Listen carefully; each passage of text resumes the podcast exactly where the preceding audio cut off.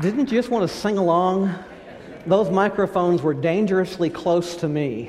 and I think had I joined it, to thrown the harmony off a little bit. So you can have you can praise God for that today. Let us pray. God, at this moment, we ask that you draw our hearts close to you. Oh, you are here, and uh, you care for each one of us. And even now, you are finding new ways to draw our hearts close to your heart and to redefine our lives for you. Continue to teach us and show us and lead us. And we pray this in the name of Jesus. Amen. Amen. We began this new year by talking about what it means to create a life that matters. We've looked at community and identity and relationships. And we are working together to create lives that matters. But I think as we move towards the end of this series, it's important that we do a little check. You see, it's possible to plan well, to set goals, and then to realize that what matters to us may not be the same thing that matters to God. And if what we are creating only matters to us, then how will God's vision be fulfilled? It's important to do a little check. And today's scripture checks us. It's a challenging scripture. It's a challenging scripture when Jesus preaches a challenging sermon about what really matters. And he begins the sermon without any kind of catchy introduction. He begins the sermon very directly and very simply. Jesus says, Blessed are the poor. Now, that may not seem like a big deal to us, but to that very first congregation that heard this message, it was revolutionary. To understand that, we have to go back to the meaning of the word blessing. Now, that's a word that we use a lot. Doesn't have a whole lot of effect on us. Oftentimes, we'll be in a meeting and we'll say, How are y'all doing tonight? And people will say, We're blessed. We're blessed. But in the time when Jesus preached this sermon, no one hearing it could have even imagined that they were blessed. Let's go back to the original meaning of that word. When that word was first used, the original word was makarios. And when they looked at that word, what it meant was only gods could be blessed. That word was only reserved for gods. And so when Jesus first used that word blessed, it was shocking. It was unimaginable. At that time, you had to be a God in order to be blessed. Now, over time, the meaning began to shift a little bit. And people thought about it and began to pray for their loved ones to go to be with the gods. And so they came up with the idea that if the gods are blessed and then those we love die and go to be with the gods, then they must be blessed as well. So there came a point where, in order to be blessed, you either had to be a god or dead. the word continued to change and evolve. Ultimately, they came to say that maybe people who are like gods would also be blessed. And in their mind, who were like the gods, but those who were wealthy or in places of power. So, in order to be blessed, you had to be three things. You either had to be a god, dead, or wealthy. So when Jesus first preached this sermon and used the word that now means blessed, no one in that first congregation could imagine that word could apply to them. Now we can imagine it applying to us because we've used it a lot, but they hadn't. All they knew was what it meant to be excluded and poor and on the outside. So, what's revolutionary about this sermon is that for the first time in their lives, Jesus came and said, You are blessed. What that also meant is that for the first time in their lives, these people were hearing a message they were hungry for. And that message was, You matter. They couldn't even begin to fathom that. So when Jesus was redefining the word blessing, he was also redefining their lives. That's the first powerful thing Jesus does in the sermon we read today as part of our scripture. Jesus redefined the meaning of blessing. When Jesus began his sermon with the phrase, Blessed are, the people immediately began to tune him out. They had heard about blessings all their life. They knew that what Jesus was going to say. Why? Listen to this blessings? Blessings were for the other people, the exclusive, the deserving. That's when Jesus smashed all of their definitions. Jesus turned all of their definitions about blessedness, worth, and beauty upside down. Jesus said, Blessed are the destitute. Now Jesus had their attention. Now the listeners were shocked. Jesus said, Blessed are the hungry, the crying, and the hated. Jesus' listeners, they were stunned, mystified, and confused. It's not those who live in River Oaks, eat at La Strada every week, or hang out in the inner circle at JR's who are necessarily blessed. Rather, the blessed ones in the community of God are those who are lost, searching, hurting, excluded. The ones who make us raise our eyebrows and stare. Jesus smashed all of our definitions of blessedness. Mm. This is one of those moments where I wish that we could take a congregational road trip. I wish that there was a great big bus we could all pile into right now. And I wish that this great big bus was a magic bus that could take us all the way back to the moment when Jesus first preached this sermon.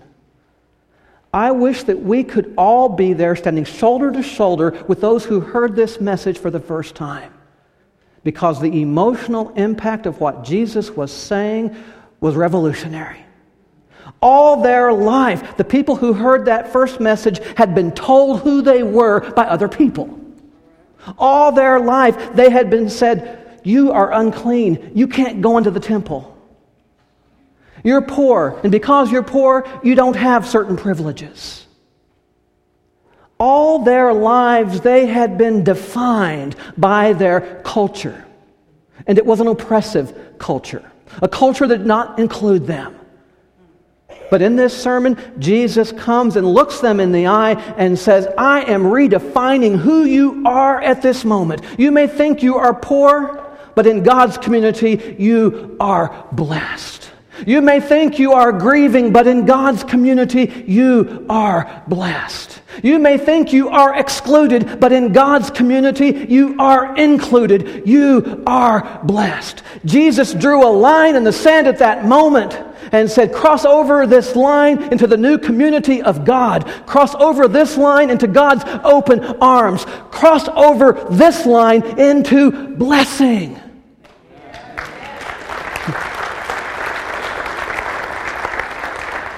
Blessing that's only for the gods. Blessing. That's only for those who go to join the gods. Blessing. That's only for the rich. Blessing. Who, me? Yes, you, Jesus says. Cross over to the line of love and grace. Cross over into the community of God. You are blessed. Imagine hearing a word all your life and knowing it doesn't apply to you. And then hearing it not only applied to you, but defined by you. That is how revolutionary this sermon is. And I wish we could take that road trip so we could hear that word as they heard it then. Not only did Jesus redefine the meaning of blessing, but he also redefined the meaning of beauty. He took the word blessing all the way to the heart of God. A powerful redefinition of what matters. Jesus smashes their definitions. And in doing so, he says something new and powerful about the community of God. God does not regard wealth, happiness, or popularity as signs of goodness. And furthermore, God does not make wealth, happiness, and popularity entitlements to the community of God.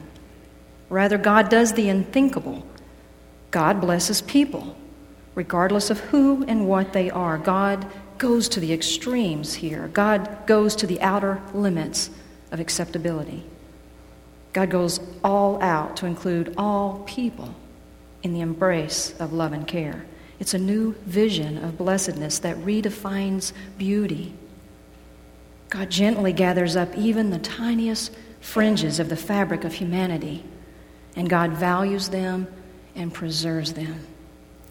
Therefore, regardless of definitions and attitudes towards people on the outside, in the vision of God, each person is infinitely, eternally valued, loved, received, and accepted. This is the good news of the gospel and its beauty redefined. Mm.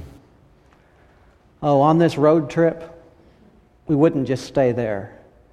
You see, the message is too powerful to be contained.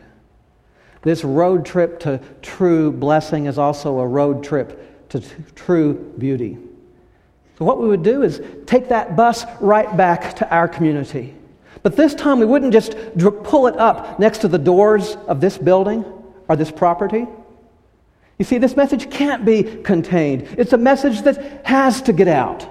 And so we would go through our community calling everyone to the new definition of blessing and love and beauty that Jesus extends. And on this bus, everyone is welcome, and there's room for everybody. All are included. Jesus is offering an unrelenting message that says, You matter. I'm defining you in a brand new way. We struggle with this because the truth is, we still define ourselves by what the culture around us says matters. Amen. Amen. We can't help it. We're constantly bombarded with that message. Turn on the television on any night, and all the adver- advertisements will say you only matter if you smell good, so use this deodorant. You only matter if you drive good, so buy this car. You only matter if you look good, so buy, buy this line of clothing.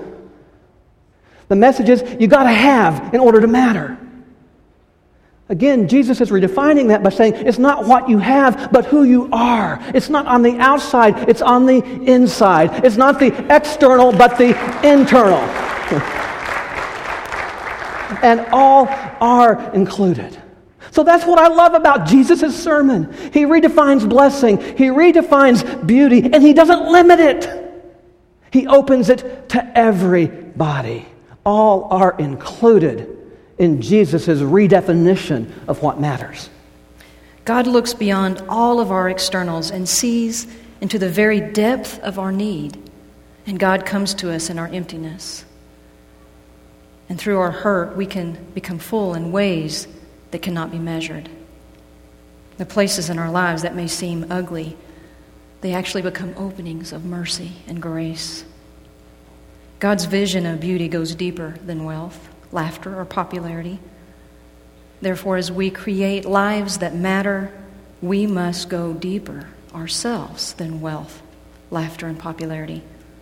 We cannot put our trust in the external measures of what just appears to matter.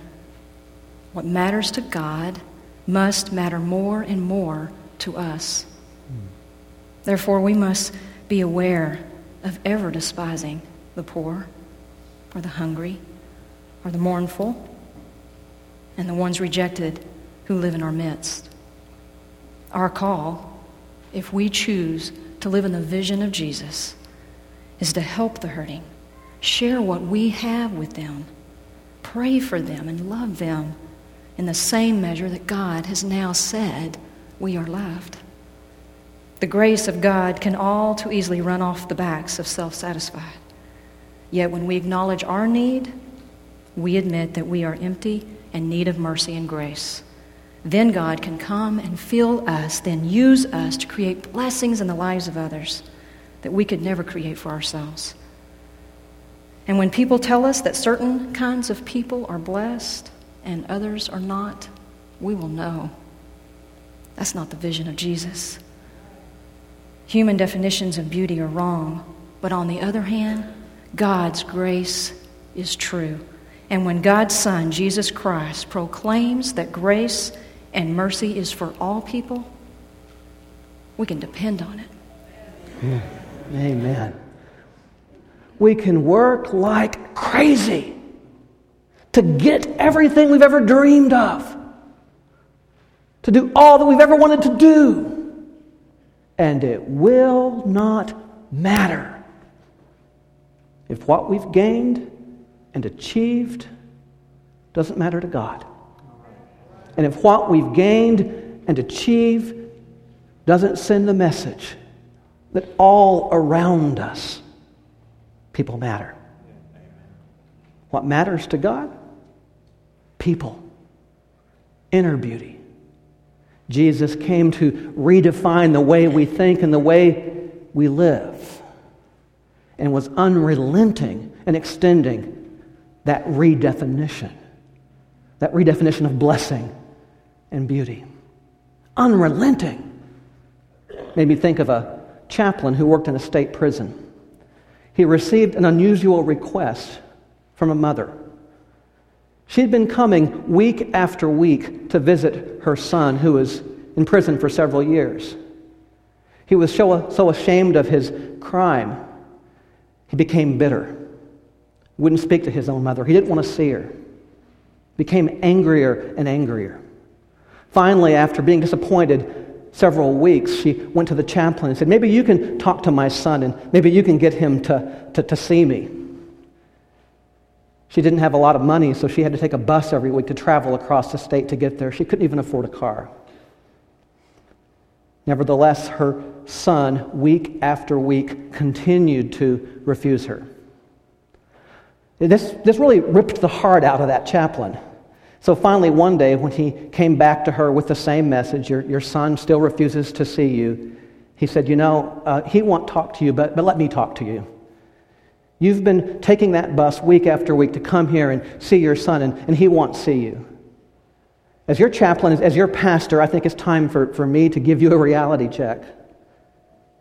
Get on with your life. He, he's, he's made his choices. It, it, it's time for you to live your life. And then the chaplain said, Nobody would do what you've done week after week after week, rejection after rejection after rejection. Nobody would take that kind of rejection. And then she looked at the chaplain and she looked up. She said, Oh, somebody will. In fact, somebody has, century after century after century. After she left, that chaplain got down on his knees and got closer to the vision of God. A God who is unrelenting in extending blessing and beauty and love to us. A God who will keep offering that blessing until we receive it. A God willing to be rejected to lead to that ultimate truth. You matter.